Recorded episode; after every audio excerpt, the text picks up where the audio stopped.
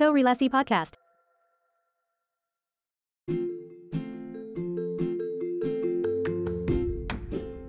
Halo, kita ketemu lagi di Korelasi, satu obrolan podcast tentang arsitektur dan mengkaitkannya dengan berbagai aspek dalam kehidupan.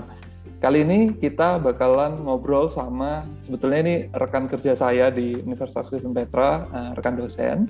Um, topiknya uh, agak unik sebenarnya, karena mungkin nggak banyak uh, arsitek yang sadar tentang proses ini sendiri gitu. Kita bakal ngobrol seputar topik arsitektur dan riset. Kita ketemu sama Bu Angela Christie. Halo, Bu Angela. Halo Pak Redi. Apa kabar? Baik Bapak. Ini rekan kerja tapi nanya kabar soalnya ya, karena nggak pernah ketemu nih. iya, soalnya bekerja dari rumah, jadi ya hanya lewat ini doang sih. WFH ya. WFH. Padahal sebenarnya kalau kerja offline uh, ini benar-benar pas depan mejaku ya. Rasanya ketemu tuh tiap hari, tapi sekarang karena WFH mungkin ketemunya ya pas rapat, pas sama mata kuliahnya dan lain sebagainya. Iya. Bu Angel, terima kasih uh, kesempatannya buat ngobrol di podcast ini. Um, mungkin buat kenalan dulu di awal. Um, mungkin saya prolog dulu ya, Bu Angel ini sebenarnya rekan dosen yang studi magisternya itu fokus ke riset. Itu kenapa mungkin uh, kita bakalan ngobrol seputar topik arsitektur dan riset, karena mungkin sebagian besar orang uh, pemahaman arsitektur itu selalu desain. Padahal sebenarnya arsitektur sebagai ilmu pengetahuan itu menarik juga diulik dari topik riset. Nah, uh, sebelum nyampe ke topik riset itu sendiri, Bu Angel, um, sebagai uh, sosok yang mengambil atau memilih bidang studi arsitektur sebagai hal yang ingin digeluti atau sedang digeluti ya, itu uh, starting point-nya dari mana sih? Boleh diceritain mungkin? Starting point, jadi Hmm. lebih ke latar belakang kenapa milih arsitektur ya? Atau mungkin keminatannya muncul dari kapan sih gitu? keminatan eh, sebenarnya kalau dibilang dari di tracing dari muda masih sekolah gitu Hmm. sesungguhnya sederhananya tertarik dengan oh ternyata arsitek itu desain bangunan ya nah gitu Mhm. ya Mhm. umum lah cenderung waktu eh, zaman SMA SMP mengetahui hal itu gitu. Eh, ketika masuk ke jurusan arsitektur itu dengan pemikiran akan eh, goals-nya menjadi mampu untuk mendesain merancang bangun ternyata ada hal-hal yang lain yang mesti dipikirkan ternyata. Ada aspek manusianya tidak hanya aspek keindahannya ada kefungsiannya ada keteknikannya semuanya difikirkan gitu. Hmm. tapi baru memahami bahwa arsitektur itu tidak hanya menjadi eh, hanya tidak sekedar bangunan ternyata kita bisa memberi dampak kepada kehidupan masyarakat menjadi lebih baik gitu. Atau membuat eh, lingkungan menjadi lebih baik. Sehingga tidak melulu merancang yang indah-indah tapi bisa membuat sesuatu yang berdampak untuk kehidupan ternyata seperti itu gitu Hmm. eh, masuk ke dunia pekerjaan pengalamannya beda lagi gitu Mhm. pertangan pengalamannya lebih ke tanggung jawab sebagai profesi baik dalam hal dunia arsitektur sendiri atau sebagai seorang yang bekerja gitu Eh, kita bertanggung jawab tuh bagaimana lalu eh, setelah menjalani profesi dan pekerjaan setelah lulus S1 tertarik gitu. Eh, karena di S1 memang fokusnya saat itu lebih ke desain. Namun sebenarnya di di S semester atas itu memang diperkenalkan dengan riset, Hmm. dengan kit- ada keilmuan yang bisa didalami. Misalnya ada perumahan permukiman, ada ada lanskap, ada eh, arsitektur itu sendiri, desain, Hmm. atau mungkin eh, terkait teknologi, sains dan lain sebagainya gitu. Oh ternyata eh, memang saat itu memang tertarik untuk melanjutkan studi, tapi begitu tahu ada pilihan tentang riset ini dan belum pernah mencoba, jadi penasaran gitu. Eh, yaudah eh, akhirnya diskusi dan nyari tahu konsultasi juga ini riset akan seperti apa nantinya kayak gitu mencoba untuk masuk eh, dan belajar apa itu penelitian dan benar-benar hal yang baru dan sangat luas gitu dan kita mm -hmm. bisa uh, meminati satu hal atau dua hal yang kita bisa eksplor lebih jauh gitu. Mungkin ah, itu bedanya di S1 sama S2 gitu ya. Kayak semacam topik gitu ya beda ya. Mm -mm, jadi ada hal yang bisa kita eksplorasi. Uh, ibaratnya kalau di S1 lebih memahami lebih deskriptif mungkin ya memahami permasalahan-permasalahan lokal tapi kalau misalnya di S2 sudah lebih eksploratif gitu dan uh-huh. lebih fokus terhadap uh, teo mau mengembangkan pengetahuan baru tapi mungkin tidak so apa ya sedalam di S3 gitu ya mungkin lebih dalam lagi gitu yeah. jadi uh, belajar hal itu yang seperti yang sebut tadi ada yang perumahan permukiman ada ada landscape ada teknologi bangun dan segala macam uh, banyak yang diperoleh akhirnya jadi oh ternyata meneliti seperti ini gitu hmm. hanya dari satu ini uh, kita bisa memberikan kontribusi dalam pengetahuan arsitektur. Hmm. Begitu. Mungkin okay. jadi seperti itu kali ya. Oke. Okay. Tadi kan berarti uh, perkenalan pertama ke arsitektur sendiri itu bahkan uh, sejak sebelum kuliah itu memahami arsitektur sebagai uh, ilmu rancang bangun gitulah ya desain bangunan hmm. gitu sesempit itu. Tapi kemudian uh, Bu Angel ini kan dari Sumatera Utara ya. Uh, dulunya iya. S1-nya di USU. Dan di USU sendiri itu tadi Bu Angel sebutkan menem, mem, dikenalkan gitu ya uh, terhadap riset. Uh, mungkin belum dalam, tapi uh, sudah menjadi starting point kalau ternyata uh, arsitektur itu tidak sesempit hanya rancang bangunan, tapi bisa lebih luas sebagai ilmu pengetahuan. Nah, uh, mungkin pemahaman arsitektur ini kan banyak, uh, mostly atau mayoritas masyarakat juga beranggapan kalau arsitektur itu uh, berkuliah arsitektur adalah berarti dilatih keterampilan merancang bangunan. Sedangkan harusnya esensinya mungkin uh, kalau dari pendapatku pribadi ya mungkin nanti dari pendapat Angel gimana? Uh, arsitektur sendiri itu sebenarnya kalau di taraf S1 atau sarjana itu harusnya betul lebih luas seperti yang dikatakan Bu Angel tadi, lebih sebagai ilmu pengetahuan, uh, tidak hanya sekedar keterampilan mendesain. Nah, Bu Angel sendiri memaknai uh, arsitektur di tahapan setelah lulus S1 itu seperti apa? Terus kemudian uh, memutuskan untuk melanjutkan studi. Ini fun fact juga sih. Uh, Bu Angel ini satu sekolah sama aku di Bandung ya di ITB, iya. tapi nggak pernah ketemu di Bandung ya justru ketemunya di Petra di Surabaya saat Angel mau join sebagai dosen. Nah itu pemaknaan arsitektur sebagai ilmu pengetahuan setelah lulus S1 seperti apa yang menyebabkan oke okay, mendalami studi di S2 riset gitu. Hmm, kalau setelah lulus dari S1 lebih ke pertanggungjawaban kita ke masyarakat kita ketika kita merancang sesuatu atau hmm. membangun mendesain sesuatu begitu. Okay.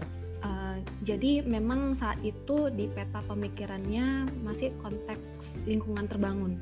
Hmm. Jadi kita membangun uh, sesuatu untuk uh, orang lain atau untuk kita atau uh, masyarakat seperti itu gitu. Hmm. Yang tadi yang saya bilang uh, tujuannya kita untuk improve uh, keingin apa kualitas daripada uh, dari uh, harapannya memberikan dampak terhadap uh, orang itu gitu.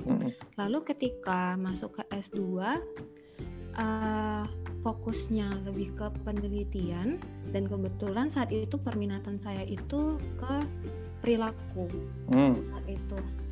Jadi uh, memahami arti ar, uh, arsitektur itu ternyata uh, experience gitu, pengalaman hmm. gitu. Sesuatu yang bisa dilihat, disentuh, dirasa, dibau, indera kita itu bekerja semua gitu. Jadi hmm. itu tuh sebuah whole experience hmm. yang ketika kita indera kita semua uh, memahami apa merasakan itu, kita baru memahami apa itu arsitektur. Hmm. Oke. Okay. Uh, jadi bahasanya jadi mungkin agak agak membingungkan ya. Kok jadi susah ya dipahami gitu. Jadi ibaratnya kan seperti hmm, udara itu bisa kita apa ya bisa kita hirup bisa kita rasakan tapi uh, kita tahu udara yang kita hirup di sini dan di di kawasan misalnya di pegunungan atau hijauan tuh ceritanya beda yang beda kita gitu uh, jadi arsitektur itu ternyata tidak hanya sesuatu yang tangible tapi ada juga yang intangible. Ini bahasanya udah akademis banget nih ya. Iya kan, itu sering banget ya disebut gitu. ada tangible dan intangible nah kayak gitu. Uh, yang disusun sedemikian rupa uh, sehingga uh, membentuk dan mewadahi berbagai macam kebutuhan manusia. Gitu hmm. ya mungkin kalau yang saya pahami bedanya S1 sama S2 gitu. Uh, makin kaya gitu, makin wah. Makin luas ya. Uh-uh, gitu. Oke, mungkin tadi karena kalau berfokus pada hasil, arsitektur itu hanya dilihat sebagai penghasil produk rancang ruang semata. Tapi ternyata setelah diulik proses uh, bahkan sebelum mendesain, proses desainnya sendiri sampai proses uh, menghasilkan sebuah desain itu ternyata banyak yang terlibat di dalamnya gitu ya Bu Angel. Mm. Mulai dari perilaku tadi terus ternyata uh, sosok atau orang yang akan uh, menempati bangunan nanti itu juga bisa dipelajari banyak fungsi, program dan lain sebagainya. Nah, mungkin uh, fokus ke yang S2 itu ceritanya um, saya pribadi juga dari Bandung ITB cuman pada saat memilih kalau nggak salah ya di Bandung di ITB itu kalau magister arsitektur tuh ada empat kan ya uh, riset desain terus lanskap sama RK rancang kota mm. bener ya yeah. nah uh, pada saat ingin mengambil studi atau melanjutkan studi itu sudah punya pemahaman nggak uh, goal yang mau dicapai apa ini misal dari aku dulu ya uh, kalau pada saat itu memang uh, tujuannya belum ngerti kalau magister itu sebenarnya mendalami ilmu pengetahuan atau uh, mem memperluas wawasan gitu ya. Yang yang aku kejar sebenarnya targetnya adalah jejaring atau networking karena ketemu teman baru, ketemu dosen-dosen yang adalah uh, praktisi-praktisi hebat gitu ya. Let's say Pak Baskoro Tejo, Pak Ridwan Kamil, Pak Masauli. Itu sih kalau tujuanku sebenarnya. Nah, tujuan Pak Angel sendiri uh, saat sudah lulus S1 terus kemudian ingin melanjutkan studi itu goalsnya apa sih sebenarnya? okay. uh, eh, terkait dengan goalsnya awalnya memang sejak lulus dari S1 uh, eh, ada keinginan memang untuk melanjutkan S2 tapi di hold dulu gitu hmm. uh, coba dulu deh di uh, pengalaman bekerja itu bekerja dulu. seperti apa hmm. untuk lebih memahami lagi apa sih uh, arsitektur di atau ketika waktu empat tahun bersekolah sama arsitektur kalau misalnya dialami di dunia kerja itu kayak gimana gitu. Uh, waktu memilih S2 itu sebenarnya ada pergumulannya juga. Hmm. Pergumulannya awalnya ingin ngambil desain juga. Oke. Okay. Awalnya gitu. Berarti harusnya hampir bertemu ya. Iya, hampir bertemu ya Pak ya. Yeah. Awalnya mau ngambil desain juga, uh -huh. namun uh, saat itu goal saya sih lebih uh, ingin mencari ada yang belum pernah didapatkan dulu ah, waktu S1 gitu uh -huh. mungkin ya. Jadi uh, ketika tahu dan itu benar-benar gak ngerti gitu. Ini itu riset arsitektur ngapain ya kayak gitu. Uh, okay. belum belum ada gambaran gitu. Uh. Penasaran. Terus apa yang meyakinkan? yang meyakinkan saat itu adalah ketika berkonsultasi ke orang lain dan ditanya uh, tujuan kayak uh, ah. Pak sampaikan gitu. Hmm, Oke. Okay. Memang saat itu ada keinginan untuk menjadi akademisi itu ada, hmm, gitu. Okay.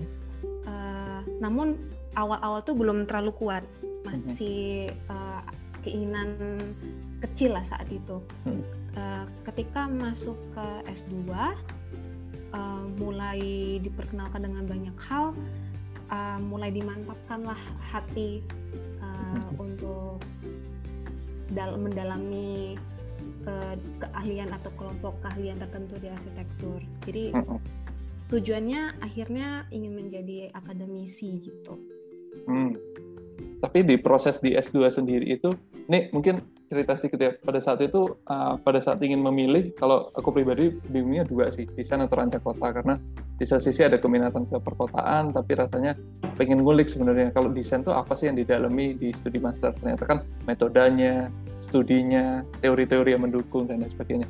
Nah kalau yang dipelajarin atau dipelajarin di uh, jalur riset itu yang kayak gimana sih? Walaupun sebenarnya uh, sama jalur riset beberapa mata kuliah itu jadi satu gitu, ketemu hmm. sama mahasiswa riset juga. Cuman uh, yang dialami secara keseluruhan itu pembelajarannya yang kayak gimana sih? Kayak sama riset mungkin ya? Hmm, kalau misalnya di sedari awal itu uh, kita lebih mempertanyakan. Jadi di penelitian banyak nanya gitu ya. Okay. Karena uh, kita mau mencari gapnya. Apa sih yang uh, memang keilmuan kita berusaha untuk mengisi gap sehingga pengetahuan itu berkembang gitu ya. Oke. Okay. Uh, jadi istilahnya ada research gap. Hmm. Nah, sebenarnya dalam perancangan kayak Pak Redi sampaikan tadi mm-hmm. ada kelas-kelas yang kita tuh gabung gitu. Ya betul. Ya, jadi uh, sebenarnya ada di pola pikir eh di apa ya istilahnya ya um, di pemakaian ilmunya aja mungkin ya. Kalau mm-hmm. misalnya di perancangan sebenarnya penelitiannya itu ada. Oke. Okay. Gitu. Betul. Penelitiannya itu kita sebut mungkin sebagai persoalan desain mungkin ya. Hmm, masalah desain. Betul. Masalah desain gitu. Jadi uh, masalah desain itu uh, dicari tahu, diidentifikasi, dianalisa. Di dalam perancangan itu ada analisa uh, konsep uh, masalah desain dan uh, hasilnya itu dipakai untuk desain. Jadi hmm. sebenarnya ada penelitian di dalam desain itu. Betul, betul. Nah, kalau posisi daripada penelitian itu uh, lebih kalau saya pribadi ya mm-hmm. uh, di sepanjang pengetahuan saya lebih ke uh, mengisi itu tadi gap-gap daripada keilmuan itu gitu mm-hmm. dan menariknya itu keilmuan arsitektur dan ilmu-ilmu lain itu ternyata tidak hanya di lingkaran itu-itu aja gitu mm. tapi ada yang saling beririsan gitu satu sama lain gitu mm. jadi misal kita meneliti tentang uh, pencahayaan misalnya gitu uh -huh. ya ternyata kita bisa berkolaborasi atau bisa bekerja sama dengan keilmuan yang lain gitu hmm. misalnya entah mungkin dari entah, entah mungkin dari fisika mungkin atau dari yang uh, ilmu lain yang lebih apa uh, sangat dalam menceritakan expertise apa, di sana gitu ya mm gitu terus dikolaborasi dengan arsitektur gitu hmm. karena dalam perancangan itu sendiri sebenarnya kolaborasi dari berbagai ini ya pak Bidang.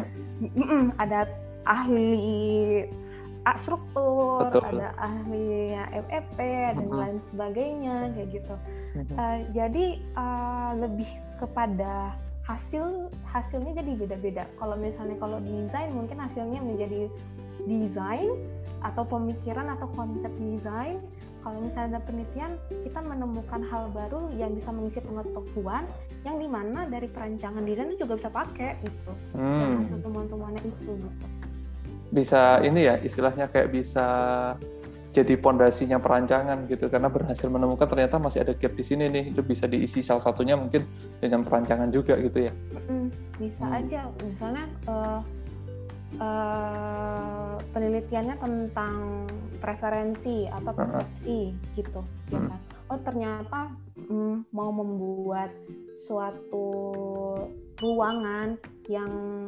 uh, tenang, -huh. yang bisa uh, membantu orang-orang berkonsentrasi misalnya, oh, atau okay. fokus misalnya. Uh -huh. Jadi uh, ada kriterianya gitu. Ah, betul betul lebih terukur gitu ya Bu Angel ya. Soalnya kadang-kadang kan kalau merancang uh, mau merancang ruang yang karakternya tenang gitu. Kayak main insting aja ya. Oh iya, bukaannya diarahin ke sini bla bla bla.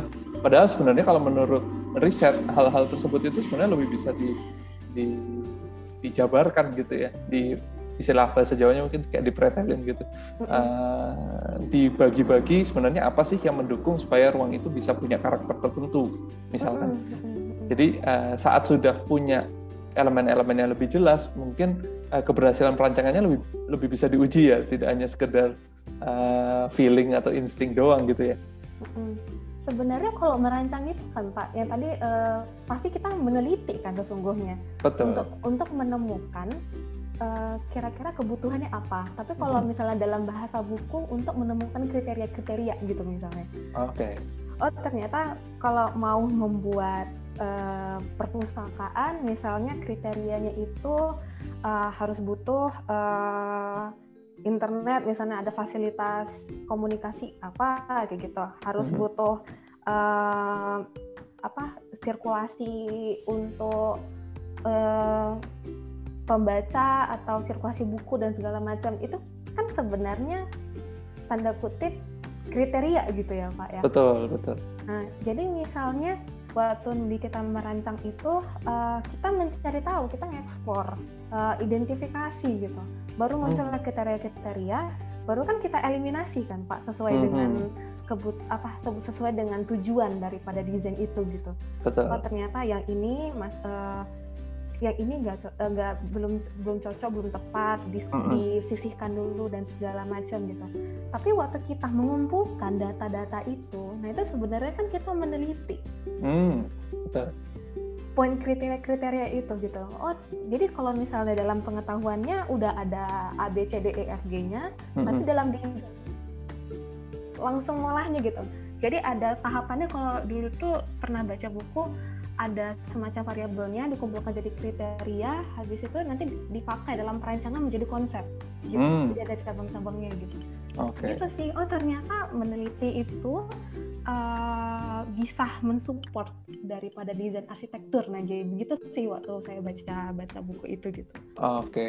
nah um, tadi kan berarti dari riset sendiri itu berupaya untuk memvariabelkan atau membedah Eh, hal-hal uh, yang sebenarnya selama ini mungkin dianggapnya uh, terlalu art gitu, terlalu yang nggak ada ukurannya, terlalu bermain insting. Uh, padahal sebenarnya kalau dilihat dari kacamata uh, ilmu pengetahuan atau riset sendiri, uh, sebenarnya itu bisa di breakdown sehingga uh, untuk mencapai tujuan tertentu itu lebih lebih jelas gitu ya, Mbak Angel. Uh, nggak nggak yang based on insting biasa gitu. Nah, um, tadi yang menarik itu Bu Angel sempat sebutkan kalau riset itu proses mencari tahu. Padahal sebenarnya di desain sendiri kita mau mulai desain aja kita pasti perlu tahu programnya, kita pasti perlu tahu penggunanya nanti siapa, site-nya di mana. Itu sudah bentuk uh, kegiatan riset sebenarnya ya. Hmm. Karena uh, sebenarnya kita itu uh, mencari tahu gitu kan. Jadi kalau hmm. misalnya yang awalnya kita nggak tahu menjadi tahu, yang awalnya berupa duga-dugaan ternyata ada bukti-buktinya hmm yang yang awalnya uh, masih bayang-bayang gitu kan oh itu ilusi apa segala macam tapi setelah kita mencari tahu oh ternyata nyata gitu jadi mm. uh, uh, dari yang abu-abu jadi clear gitu setelah kita cari tahu gitu. Oke. Okay sama tadi eh, melalui riset ternyata membuka pintu untuk menggabungkan arsitektur dengan berbagai bidang lainnya gitu ya baik bidang-bidang yang hal-hal bersifat teknis kayak tadi Bu Enja sempat sebutkan cahaya mungkin udara itu semuanya bisa diukur gitu ya tapi ada juga hal-hal yang sifatnya mungkin apa tadi bahasa intangible ya hal-hal yang nggak kelihatan mata kasat mata tapi bisa dialami gitu nah seperti perilaku tadi salah satunya Bu Enja sebutkan atau budaya. Nah kalau gitu kan berarti uh, arsitektur riset itu uh, bisa dua ya goalsnya. Antara yang uh, mencari tahu untuk tujuan ke depan mendesain hmm. sesuatu gitu atau sebenarnya mencari tahu apa yang sudah pernah terjadi gitu. Harusnya betul ya? Kayak bisa ke belakang gitu. kayaknya ya. Jadi hmm. misalnya kalau yang kayak bapak bilang kayak um, melihat lagi ke belakang itu sebenarnya juga bisa sih pak kalau menurut saya pribadi. Berarti hmm. kita melakukan post evaluasi gitu ya? Betul betul. Atau sebenarnya kaitannya sama kayak let's say budaya gitu ya. Mm-hmm. rumah adat dan lain sebagainya itu coba dipetakan coba dicari tahu pola desainnya gitu ya. Mm-hmm. belajar dari yang lalu atau evaluasi itu tadi kata Bu Angel. Nah um, kayak kalau di arsitektur sendiri um, di riset tadi ya kan uh, Bu Angel tadi memilih um, apa ya jalur riset untuk studi lanjut itu karena sudah berkonsultasi dan ternyata goalsnya ke arah mencari atau menemukan hal-hal baru di ilmu pengetahuan arsitektur sebagai ilmu pengetahuan. Nah, uh, mungkin uh, setelah mengalami uh, kalau misalkan ada saya mahasiswa gitu ya atau lulusan alumni gitu yang bingung mau studi lanjut tapi bingung jalurnya mau ke mana. Nah, Bu Angel boleh kasih arahan nggak? Oh, kalau kamu gini gini gini itu cocoknya riset gitu indikatornya apa sih gitu? Kalau saya pribadi sih, kalau misalnya ada yang bertanya ke saya lebih ke ini sih Pak, uh, tujuan nanti lepas dia uh, menyelesaikan studi. Oke. Okay. Saya rasa itu uh, hal yang dasar gitu. Mm-hmm. Memang uh, saya sih berpikir uh, mendapatkan kesempatan untuk sekolah lagi itu uh, sebuah rezeki sih kalau betul, betul. gitu dikasih kesempatan dikasih waktu dikasih uh, rezeki yang cukup untuk bisa melanjutkan studi itu menurut saya hal yang memang di kesempatan gitu diberikan sama Tuhan dan tapi uh, balik lagi uh, ketika kita sudah diberikan kesempatan itu dan kita mengambil kesempatan itu tujuannya nanti ke depannya untuk apa? Memang di awal uh, awalnya sih yang sebelum masuk S2 itu masih gampang gitu ya abu-abu gitu. Nanti pengennya apa ya lulus dari uh, eh, S2 gitu. Namun ketika itulah uh, ada baiknya gitu kita berkonsultasi kepada uh, orang lain kayak nanti ada muncul pertanyaan kamu maunya apa? gitu. Jadi oh ternyata uh, kamu maunya ini yang kayak bapak bilang oh masuk kantong kota kayaknya cocok gitu. Hmm, hmm, betul betul. atau oh ternyata masuk ini rasanya cocok gitu tapi bukan uh, saya pribadi ya Pak, uh, hmm. ketika kita lulus daripada suatu pendidikan misalnya S1 ataupun S2 bukan berarti dia harus jadi itu gitu. Betul, ya, sepakat, sepakat. Itu kayak saya, saya bilang gitu, itu kesempatan kita uh, mendapatkan pengetahuan gitu. Jadi ibarat uh, apa yang kita peroleh itu untuk diri kita sendiri gitu. Mm-hmm. Ilmunya mau dipakai ingin jadi arsitek, ilmunya mau dipakai untuk uh, misalnya ternyata kita jadi apa problem solver gitu misalnya. Mm-hmm.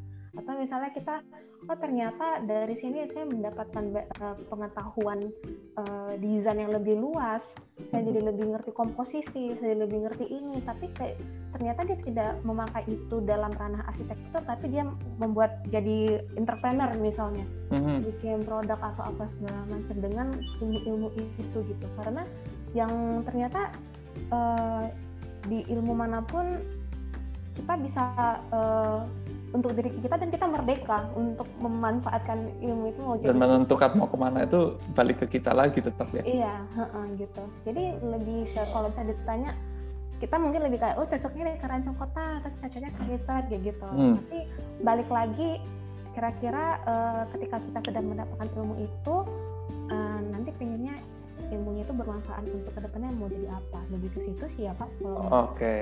menarik.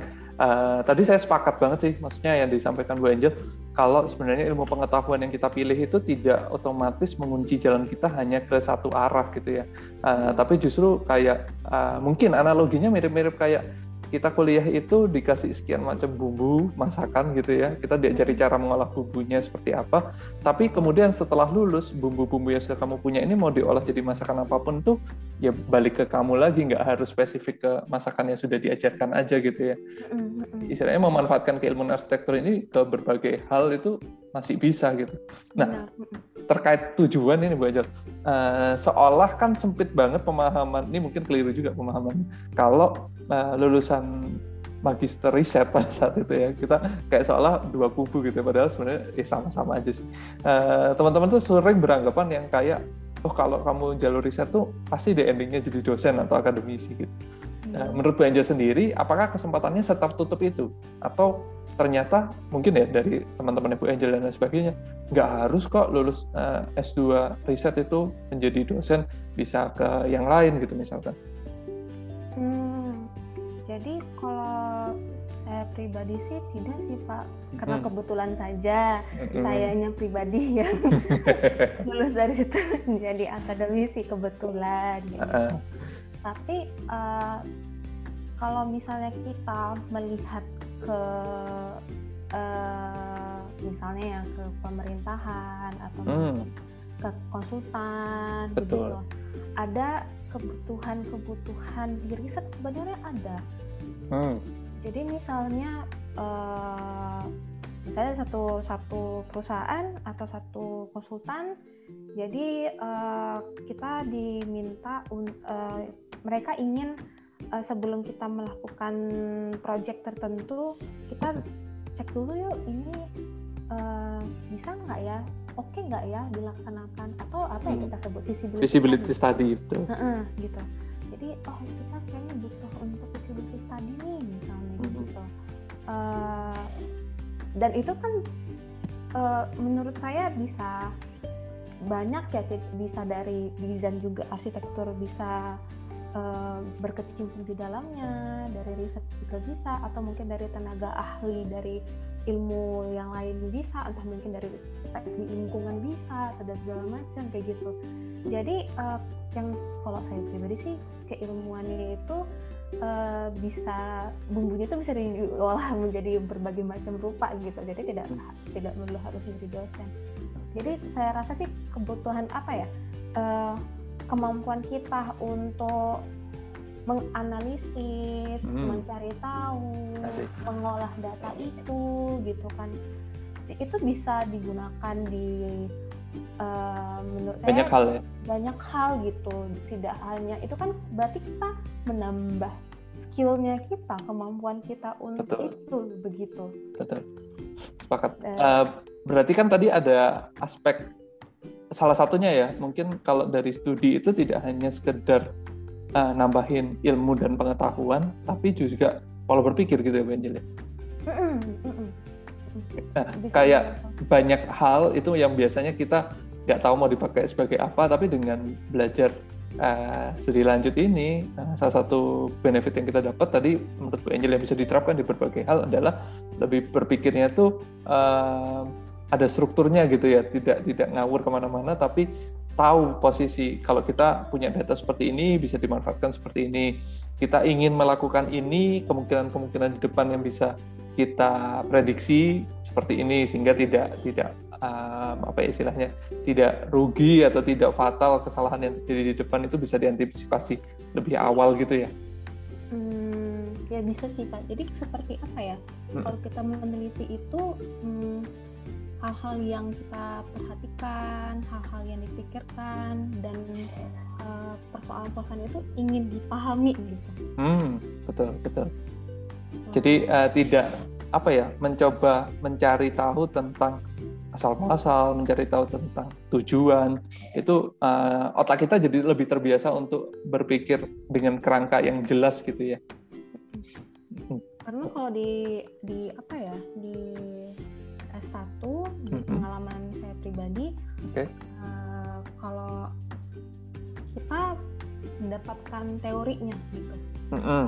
uh, kalau misalnya mau membuat ruangan yang nyaman butuhnya ini ini ini misalnya kayak gitu ya kan tapi ketika nanti tidak harus tidak harus di sekolah sih pak seperti itu nanti kita uh, me membuat desain yang tadi itu kita membuat kita melakukan penelitian kita kan jadi mengeksplorasi teori itu gitu okay. dan teori itu bisa kita uh, oh ternyata teori ini cocoknya untuk rumah tinggal misalnya kayak gitu mm-hmm. tapi ternyata kalau misalnya dipikir-pikir lagi ada hal yang bisa dikembangkan sehingga dia memang cocok dipakai di hunian jenis apartemen misalnya begitu hmm. kayak hmm. gitu uh, kita uh, diberi kesempatan untuk eksplorat lebih eksploratif gitu hmm. di jenjang pendidikan yang berikutnya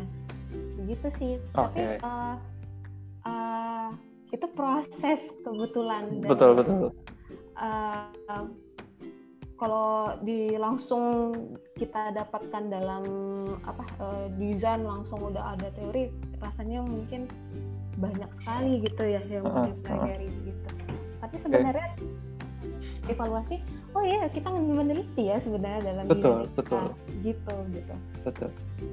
Nah Bu Angel mungkin lanjut ke kalau di breakdown mungkin uh, kategorinya jadi ada dua gitu ya kalau penelitian itu.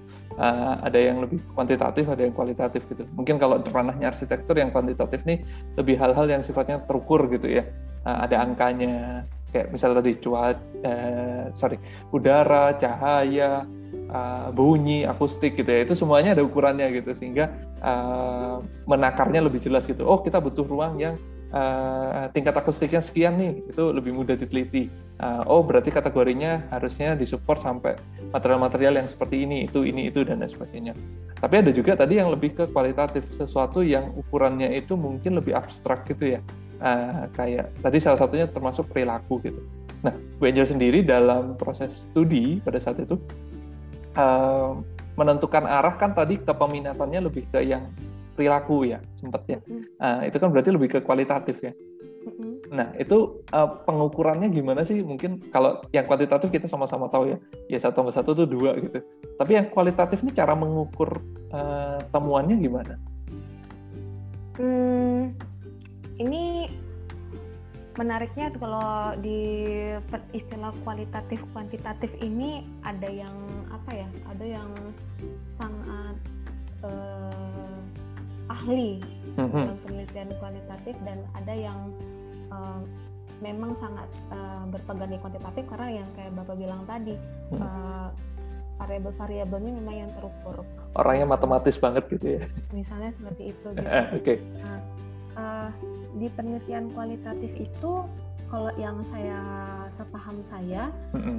lebih uh, ada banyak teorinya gitu. Jadi misalnya kita ingin mendeskripsikan uh, fakta begitu. Okay. Jadi uh, ada satu fakta di dalami sekali kayak gitu dan uh-huh. kita memaparkannya itu sejelas-jelasnya jadi orang menjadi paham dalam misalnya itu istilahnya kayak naratif tadi seperti itu gitu. Oke. Okay.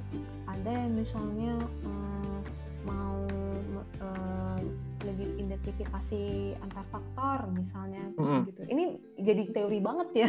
Ada ada contoh nggak biar gampang mungkin nyeritainnya? Ya, uh, mungkin salah satu penelitian yang pernah Bu Eja lakukan mungkin contoh mungkin ya. Boleh.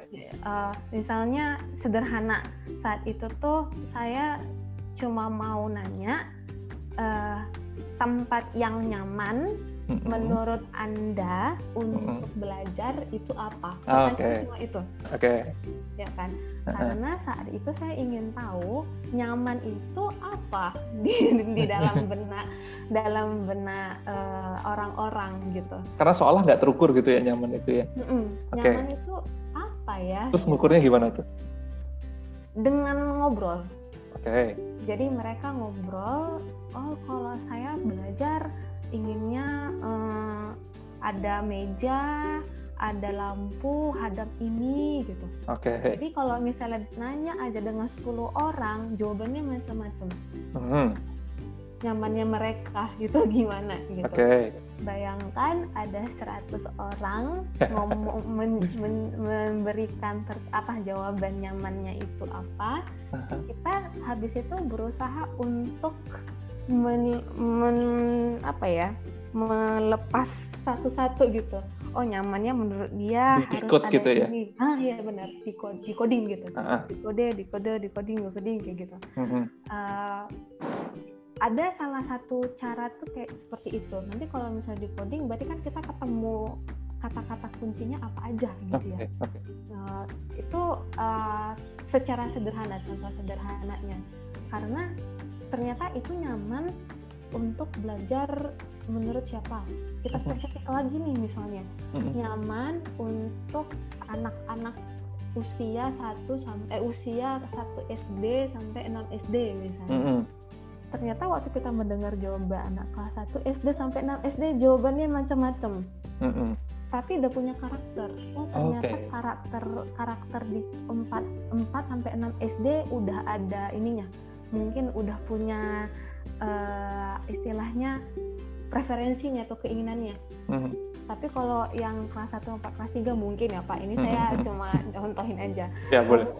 Mungkin kalau uh, masih given gitu.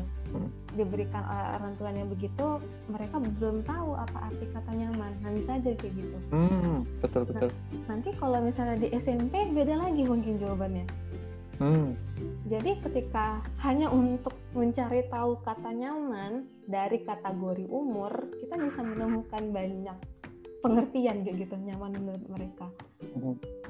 Beda lagi nanti ya kalau misalnya di kantor gitu. Anda nyaman nyaman bekerja di kantor itu seperti apa? Hmm, itu beda lagi mungkin ya. Gitu. Oke. Okay. Nah, uh, tadi kan contoh kasus nih biar ngobrolnya nggak terlalu berat gitu ya, lebih enak kayaknya pakai contoh kasus. Tadi yang berusaha mencari uh, karakteristik kenyamanan ruang itu atau parameternya atau let's say variabelnya itu apa aja gitu ya. Nah, uh, penarikan kesimpulannya gimana? Apakah uh, ini harus dipersempit gitu? Tadi Bu Angel sampaikan kayak anak SD beda sama anak SMP, beda sama anak kuliah mungkin bahkan uh, proses menyimpulkan hal-hal yang sifatnya mungkin nggak terukur uh, secara langsung gitu ya, nggak kayak yang matematis tadi. Itu gimana caranya? kalau cara sebenarnya metode di di kuliah itu ada istilahnya metodologi gitu ya metodologi uh-huh. penelitian kayak gitu. Oke. Okay. Sebenarnya metodenya itu banyak tergantung uh, tergantung dari uh, cara kita. Okay. Uh, menurutnya menurut kita uh, sama seperti desain ya Pak. Kalau uh-huh. persoalan kira-kira mana yang olah, cara mengolah yang tepat supaya dapat tujuannya kayak gitu. Okay. Jadi atau ini kalau misalnya penelitian mungkin gimana ya uh, caranya supaya uh, yang kita temukan ini nggak bias tapi lebih kayak memang temuannya itu oh ternyata seperti ini kayak gitu jadi okay. contohnya uh, um, waktu yang saya ngasih pertanyaan ah, yang kenyamanan tadi mungkin uh, kenyamanan waktu belajar tuh kayak gimana gitu hmm. kalau saya pribadi saya bikin coding yang kata kuncinya oke okay. seru nih kata kuncinya oh ternyata dia uh, dia nyaman itu menurutnya dia bisa duduk di lantai dia bisa okay. rebahan dia bisa uh -huh. ini dia bisa itu gitu dari kata-kata itu saya simpulkan berarti dia bisa bebas ngapain kayak gitu istilahnya hmm. dia bisa duduk dia bisa ini dia ada fleksibilitas gitu ya berarti ya nah ya okay. gitu gitu jadi kita membuat oke okay, ini kesimpulannya ini masuk kategori ini gitu. Mm-hmm. Terus ternyata ada yang bilang oh ini cahayanya harus terang, ini tuh okay. uh, eh, udaranya harus sejuk, ini tuh apa? Berarti itu sifatnya lebih ke fisik ya pak, mm-hmm. ruangannya kayak gitu. Dimensi gitu misalkan ya. Dimensi ruangnya. Uh, uh, okay. oh, berarti ini masuk ke uh, cahaya, ini masuk ke okay. uh, sistem tata udara, ini apa? Nah ya begitu. Jadi uh, kata-katanya mungkin bentuknya beda-beda tapi dari situ kita, kalau kita baca berulang-ulang berkali-kali itu kayaknya bisa ya kita simpulkan jadi satu kategori yang mirip gitu yang okay. cenderung mirip oh ya ini oh ternyata ini akhirnya muncul dari kategori itu yang kita berusahakan berusaha untuk simpulkan oh nyaman itu berarti kategorinya saya bebas ngapain aja okay. yang kedua ruangannya harus memenuhi aspek pencahayaan aspek ini aspek ini aspek ini nah kayak gitu sederhananya kalau yang saat itu pernah saya lakukan seperti itu. Oke, tadi berarti tahapannya adalah menentukan pertanyaannya dulu ya. Kayak tadi nyamannya itu gimana mendefinisikan ruang itu nyaman gitu ya. Mm-hmm. Terus baru kemudian atau tadi pertanyaan justru spesifiknya untuk belajar ruangnya nyaman itu seperti apa gitu ya. Sangat spesifik kegiatannya, sangat spesifik mungkin let's say sampelnya gitu ya, uh, kategori penggunanya dan lain sebagainya. Nah, sebetulnya kan sebelum memulai itu, Bu Angel sendiri sudah punya ekspektasi dong. Uh, kalau yang nyaman nih kayaknya kayak gini deh, jawaban-jawabannya ini nanti harusnya kayak gini deh. Yang karena kan kita sebenarnya juga pengguna gitu ya. Uh, hmm. Kita sebenarnya juga termasuk dari salah satu, let's say sampel bahkan. Uh, sehingga kita bisa memprediksi atau menghipotesiskan uh, beberapa uh, jawaban dari pertanyaan penelitian itu tadi sebelumnya. Dari pengalaman Bu sendiri sempat nggak nemuin hal yang ternyata setelah diteliti itu temuannya bahkan di awal tuh nggak bisa diprediksi tapi justru benar-benar baru gitu. Hmm. pernah nggak? Atau contoh boleh kalau ada. Nggak benar-benar baru mungkin ya tapi oh ya nggak kepikiran. Terus ternyata uh, penelitian tuh benar-benar kayak ke diri sendiri aja ngefek gitu. Oh iya jadi tahu lebih banyak tentang ini gitu misalnya mungkin dari ini ya uh, contoh sederhananya uh, terkait contohnya waktu yang pertanyaan soal belajar itu kali ya. Oke okay, boleh. Uh, memang kalau misalnya dibilang belajar kamu butuhnya apa kita juga pernah belajar ya pak ya betul betul karena sudah pernah mengalami sendiri kan ya, pernah mengalami sendiri kayak gitu okay. tapi menariknya adalah uh, saat itu uh, kelompok kelompoknya itu cenderung berada di satu uh, institusi yang sama. Hmm. Jadi mungkin ketika mereka udah sering-sering bersama, pola belajarnya mirip ya.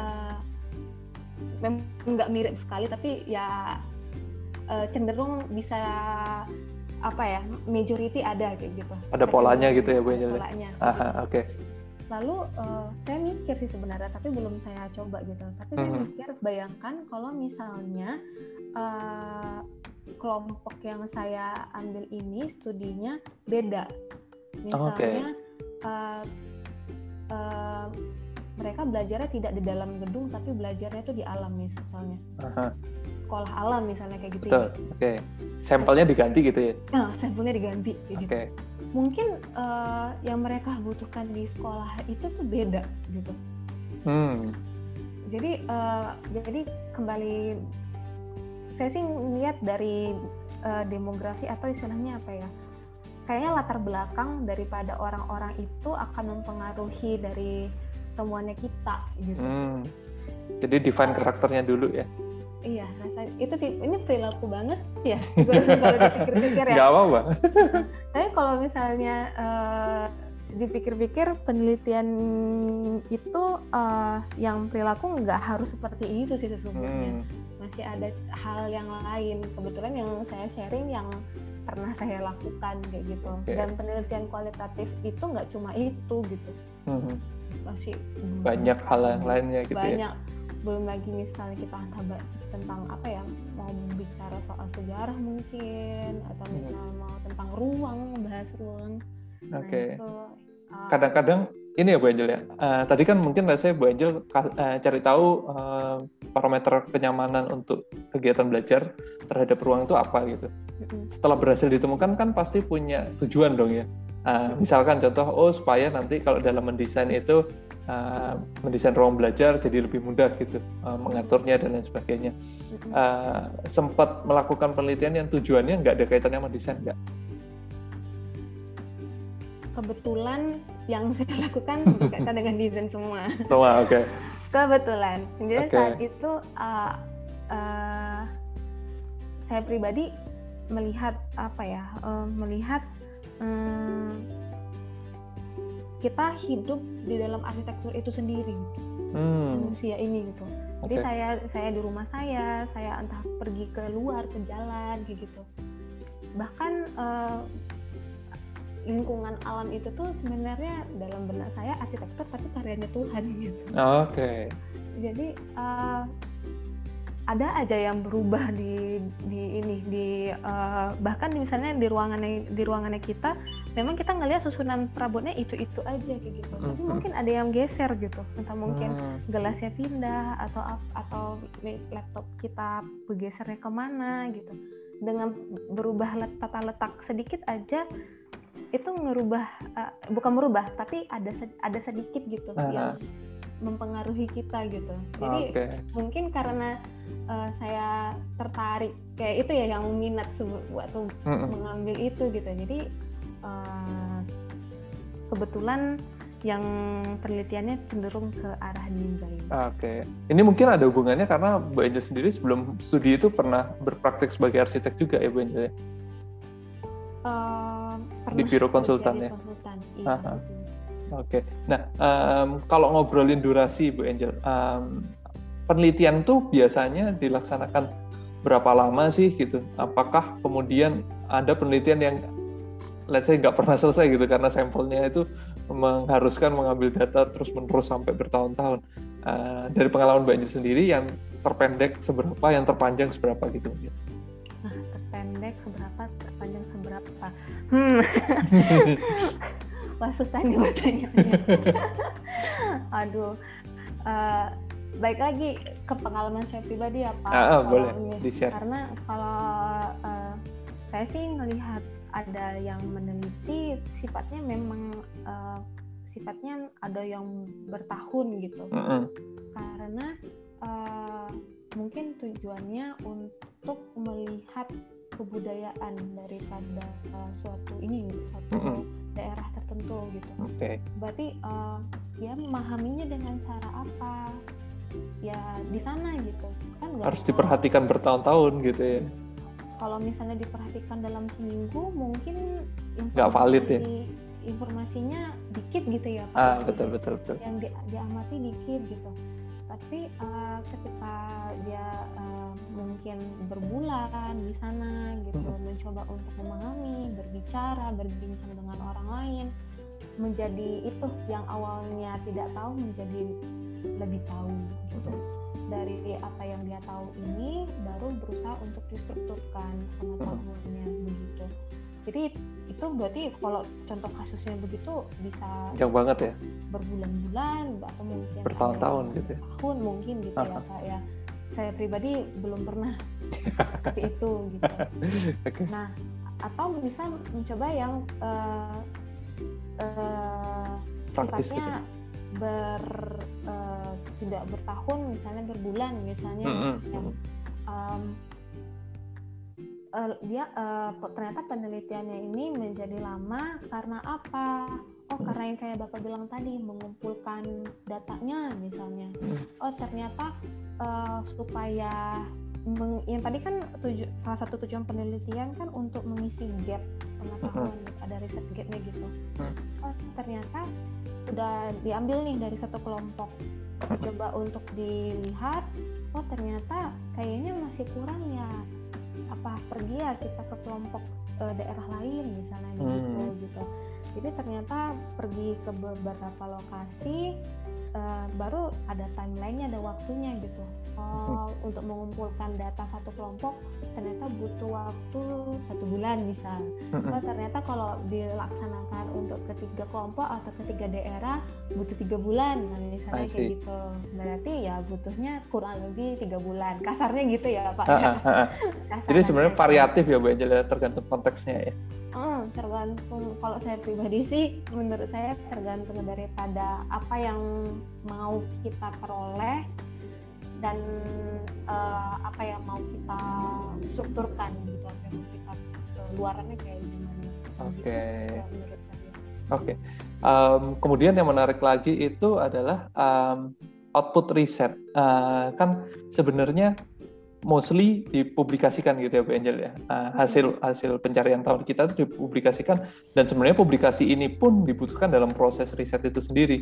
Jadi misalnya tadi Bu Angel sempat bertanya atau membuat pertanyaan penelitian bagaimana sih uh, ruang yang nyaman? Ternyata jangan-jangan ada orang yang sudah pernah melakukan hal yang serupa atau meneliti hal yang serupa sehingga uh, tadi mengisi research gap itu pun memaksa kita untuk mencari tahu apa yang sudah dilakukan orang lain gitu ya uh, ibaratnya melakukan riset pun itu menambah wawasan kita saat kita mengkonfirmasi apakah uh, topik yang kita sedang ingin uh, teliti itu ternyata uh, perkembangannya sampai mana sih orang menelitinya yang lain tuh sudah sampai mana dan lain sebagainya itu sehingga perlunya output riset berupa publikasi dan lain sebagainya.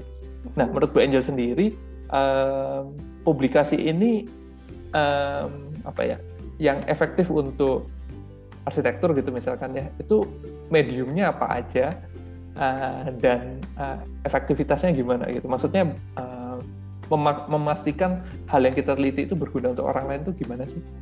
Hmm, memastikan yang kita teliti berguna bagi orang lain gitu. Mm -hmm. uh, kalau menurut saya pribadi publikasi itu menjadi penting di dalam penelitian mm -hmm. karena um, melalui publikasi itulah orang bisa punya kesempatan untuk membaca apa yang kita uh, teliti gitu betul, ya. Betul uh, misalnya contoh uh, contoh contoh sederhana apa ya? Hmm, info soal uh, pandemi ini misalnya mm -hmm. gitu. Uh, bedanya apa ya uh, flu dengan uh, corona misalnya corona gitu, betul gitu. orang uh, pasti akan mencari tahu di media informasi mungkin dari televisi dari mungkin dari radio mungkin hmm. dari koran atau mungkin dari internet googling gitu hmm. apa sih ini uh, corona itu misalnya kayak gitu okay. uh, dengan adanya publikasi jadi publikasinya itu tidak hanya dari uh, penelitian ya dalam berupa jurnal, hmm. dalam berupa buku, buku. gitu. Tapi uh, ada juga uh, bantuan dari media misalnya dari Hmm. jurnalistik misalnya kayak artikel gitu ya? Artikel artikel populer ah, ah. seperti itu gitu. Oh ternyata informasi itu uh, menjadi mudah ditemukan oleh orang lain yang memang ingin membutuhkan ya jangan-jangan ya? Jadi sama kayak kita jadi arsitek gitu. Ah. Uh, kita mau mencari tahu uh, kira-kira untuk bangun uh, rumah uh, ukuran sekian uh, bisa mua apa ya istilahnya butuhnya apa aja ya misalnya kayak gitu. Strukturnya mungkin atau mungkin apa. Dan kita biasanya nyari bukunya atau nyari uh, jurnalnya atau mungkin kita search di internet atau kita melihat uh, dari arsitek lain kayak gitu publikasi arsitek lain gitu. Jadi uh, menurut saya bentuk-bentuk daripada penelitian itu uh, publikasi salah satunya ya jurnal Mm-mm. buku atau mungkin dalam rupa eh, produk juga bisa. Mm-mm. seperti hak paten itu juga bisa gitu dan kenapa di- gitu dipublikasikan harapannya ketika orang mencari eh, orang bisa tahu dan bisa terbantu juga ya dengan apa yang kita teliti gitu ya jadi seperti itu dan baik kalau puji Tuhan ini kan sekarang kan internet bisa Betul. mengakses apa sangat saja gitu digital ya. sekali hidup kita ya Heeh, gitu. Jadi bahkan kalau tidak hanya arsitektur kita mau cari info lain terkait yang itu kesehatan juga eh, banyak bisa banget gitu ya. banyak tapi ya bijak lah betul di filter gitu ya filter kayak gitu oh ternyata waktu kita nyari jurnal arsitektur kita ambil semua eh nanti yang mana yang mau dipakai misalnya kayak gitu Hmm. Jadi lebih mudah-mudahan dari penelitian ini bisa menjawab kebutuhan kebutuhan dalam desain atau mungkin kebutuhan masyarakat di aspek ilmuwan yang lain gitu. Bahkan even sampai industri juga bisa ya Bu Angel ya. Kadang-kadang kalau hal yang kita teliti itu let's say tentang uh, kenyamanan untuk duduk atau makan atau yang butuh meja kursi perabot gitu. Um, si industri juga nggak harus riset sendiri gitu ya bisa memanfaatkan data-data yang sudah dipublikasikan itu sendiri gitu. Mm-mm. tadi yang menarik itu adalah uh, ya Bu, dari cerita yang Bu Angel sampaikan bahwa ternyata uh, yang diteliti itu tidak harus hal-hal berat gitu ya. Bisa aja hal-hal keseharian yang kita sudah alami secara uh, oto- otomatis gitu ya uh, yang kita di bawah sadar itu melakukan itu. Tapi sebenarnya nggak pernah berpikir uh, kenapa terjadi seperti itu gitu ya. Kenapa kemudian kita itu nyamannya itu seperti ini itu kenapa sih gitu. Saat itu berhasil di breakdown ternyata bisa membantu untuk let's say mendesain hal-hal yang sifatnya lebih baik gitu. Nah berarti kan salah satu modal untuk uh, bisa menjadi uh, atau menghasilkan penelitian yang baik itu adalah uh, terbiasa berpikir kritis ya salah satunya.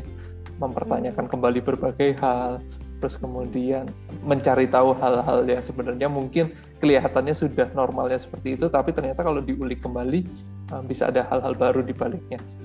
Uh, ini pertanyaannya mungkin modalnya untuk bisa uh, bikin penelitian yang bagus itu selain yang tadi yang berpikir kritis itu menurut Bu Angel sendiri dari pengalaman apa aja?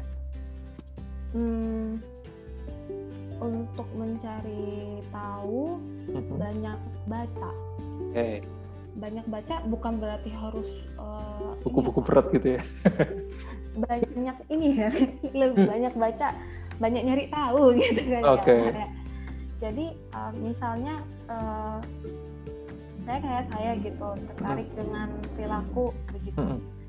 Eh, kalau misalnya bahas soal yang perilaku di jurnal psikologi kan banyak sekali gitu ya Pak. Mhm. Tapi kita bisa melihat perkembangannya eh, di artikel yang 10 tahun yang lalu Betul. artikel 5 yang lima tahun yang lalu eh, pasti memberikan informasi yang eh, baru gitu Mhm. jadi kalau misalnya kita eh, baca kita mengumpulkan beberapa artikel dari 10 tahun atau lima tahun yang lalu, eh, kita bisa menyimpulkan, oh ternyata ada yang berubah ya selama 10 tahun ke lima tahun. Ternyata ini bisa menjadi apa? ke- mungkin mau ditambahkan pengetahuan baru untuk kira-kira di ke depannya eh, bisa menjadi apa mungkin Hmm.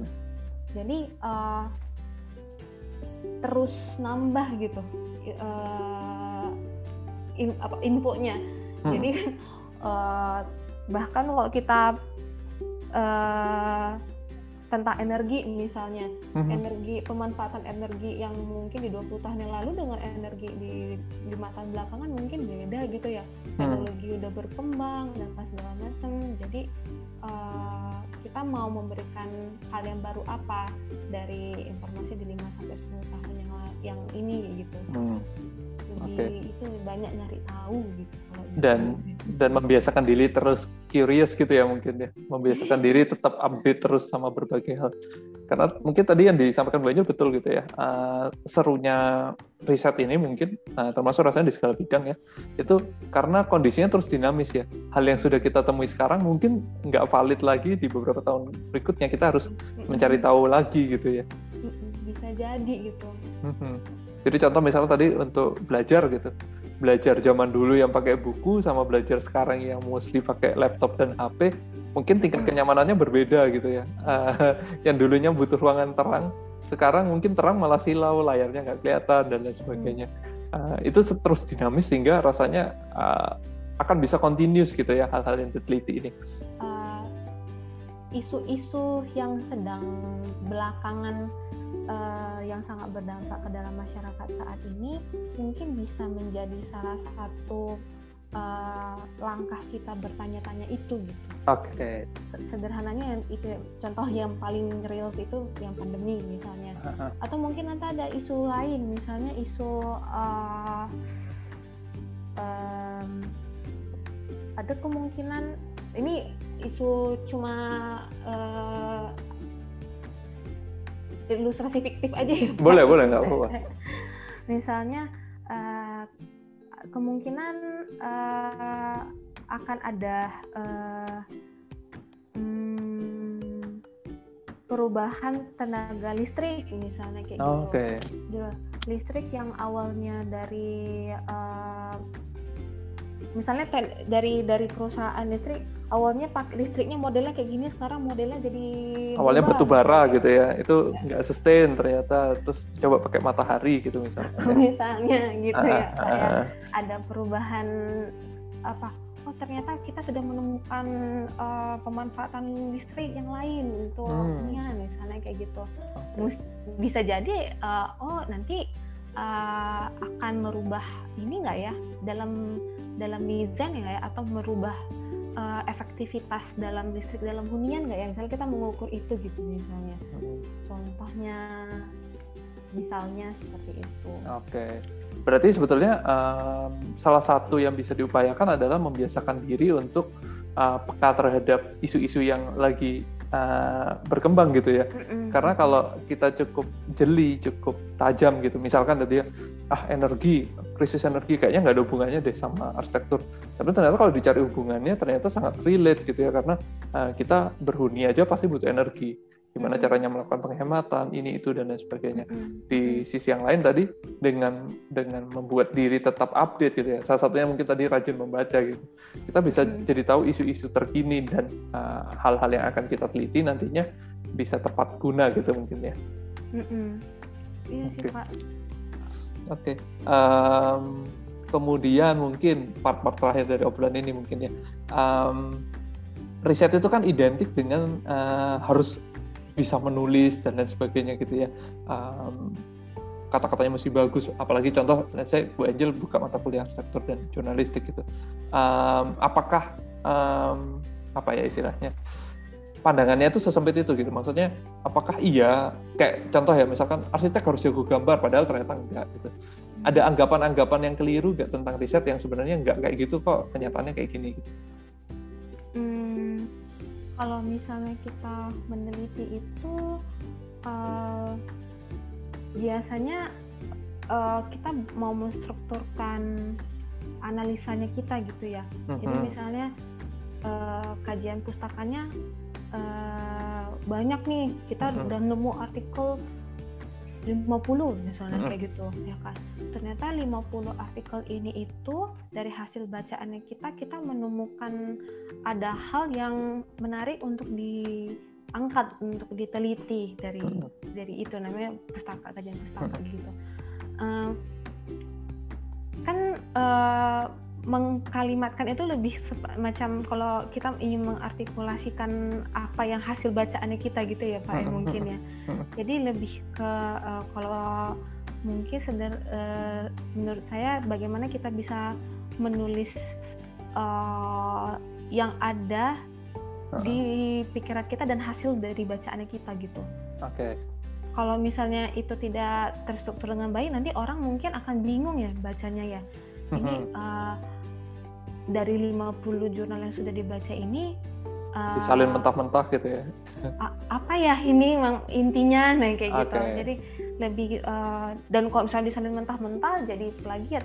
Betul betul. Itu yang nggak boleh gitu ya di penelitian iya. sendiri gitu ya. Kan kita kan membelajar dari penelitian orang lain dan kita meren apa lebih merenungkan dan uh, menuliskan. Dengan hasil hasil bacaan kita 50 itu kita menyimpulkan oh ternyata uh, dari sekian banyak artikel uh, temuannya uh, menyimpulkan seperti ini ini ini gitu. Jadi mm-hmm. kita lebih menstrukturkan apa yang kita baca gitu.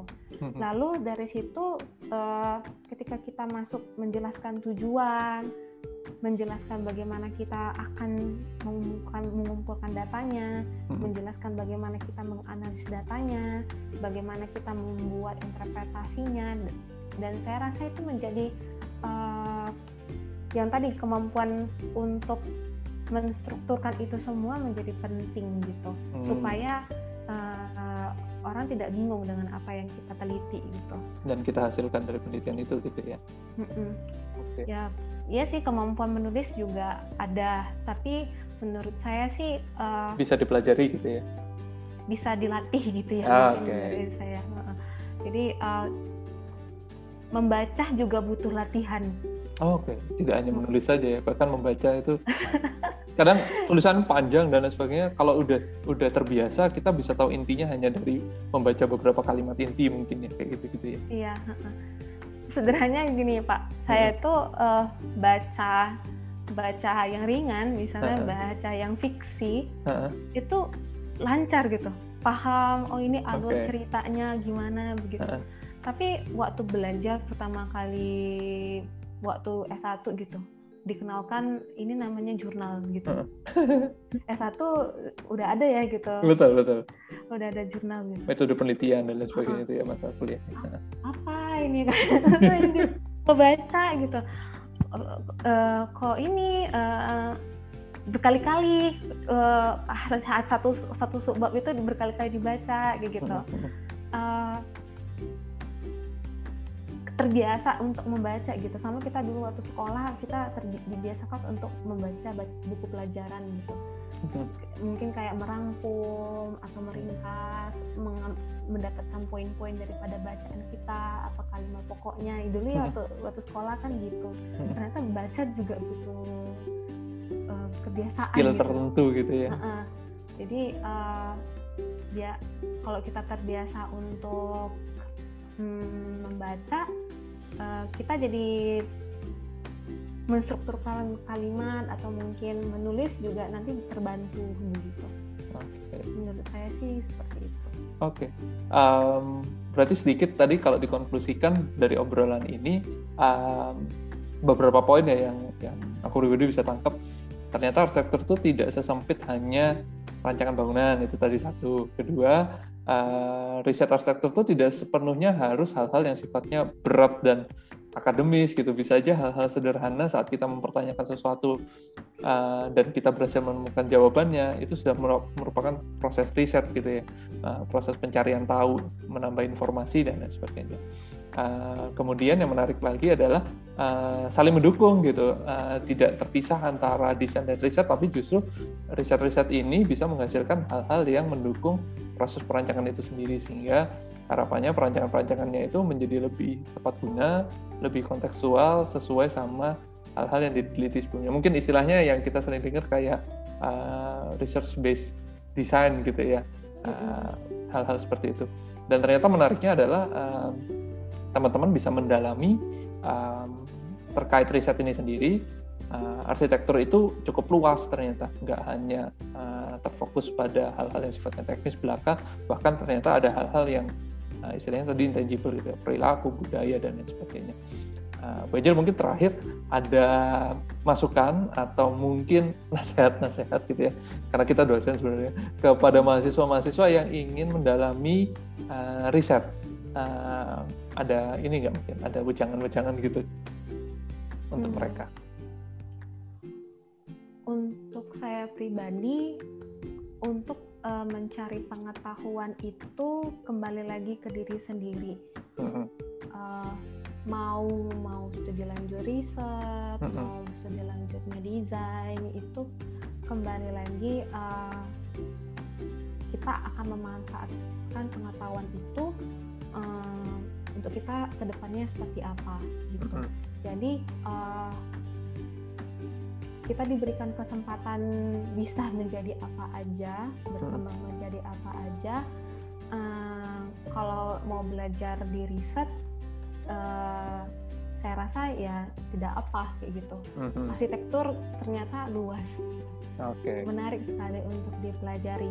Dan uh, sebenarnya riset itu di S2 ini tadi memang obrolannya memang yang sederhana gitu. Hmm. Tapi uh, nanti akan ada hal yang ah, yang lebih ahli di S2 yang bisa menceritakan apa aja sih yang bisa diperoleh di dalam riset itu sesungguhnya gitu. Okay. Jadi pengetahuan itu luas, pengetahuan itu banyak.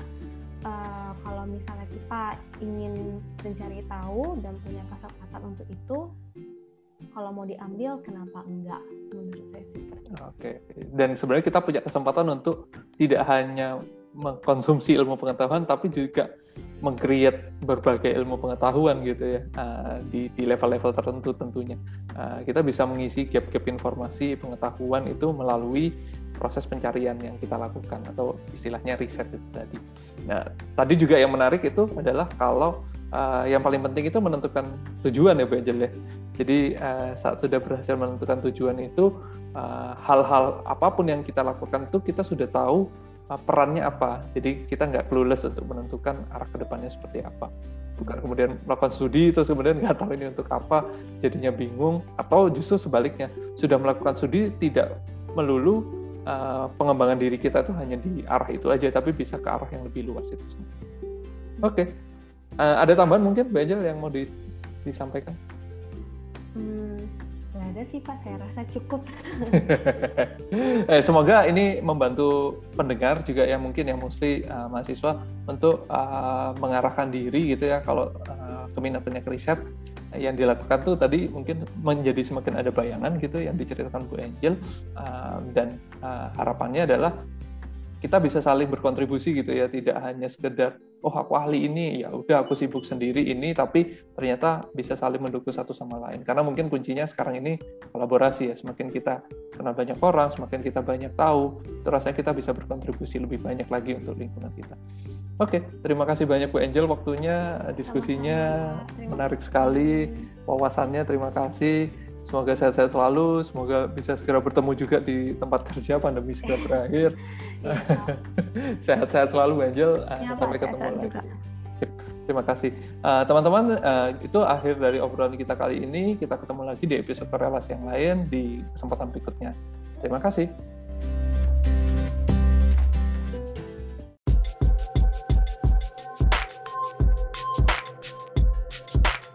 Thank you for listening.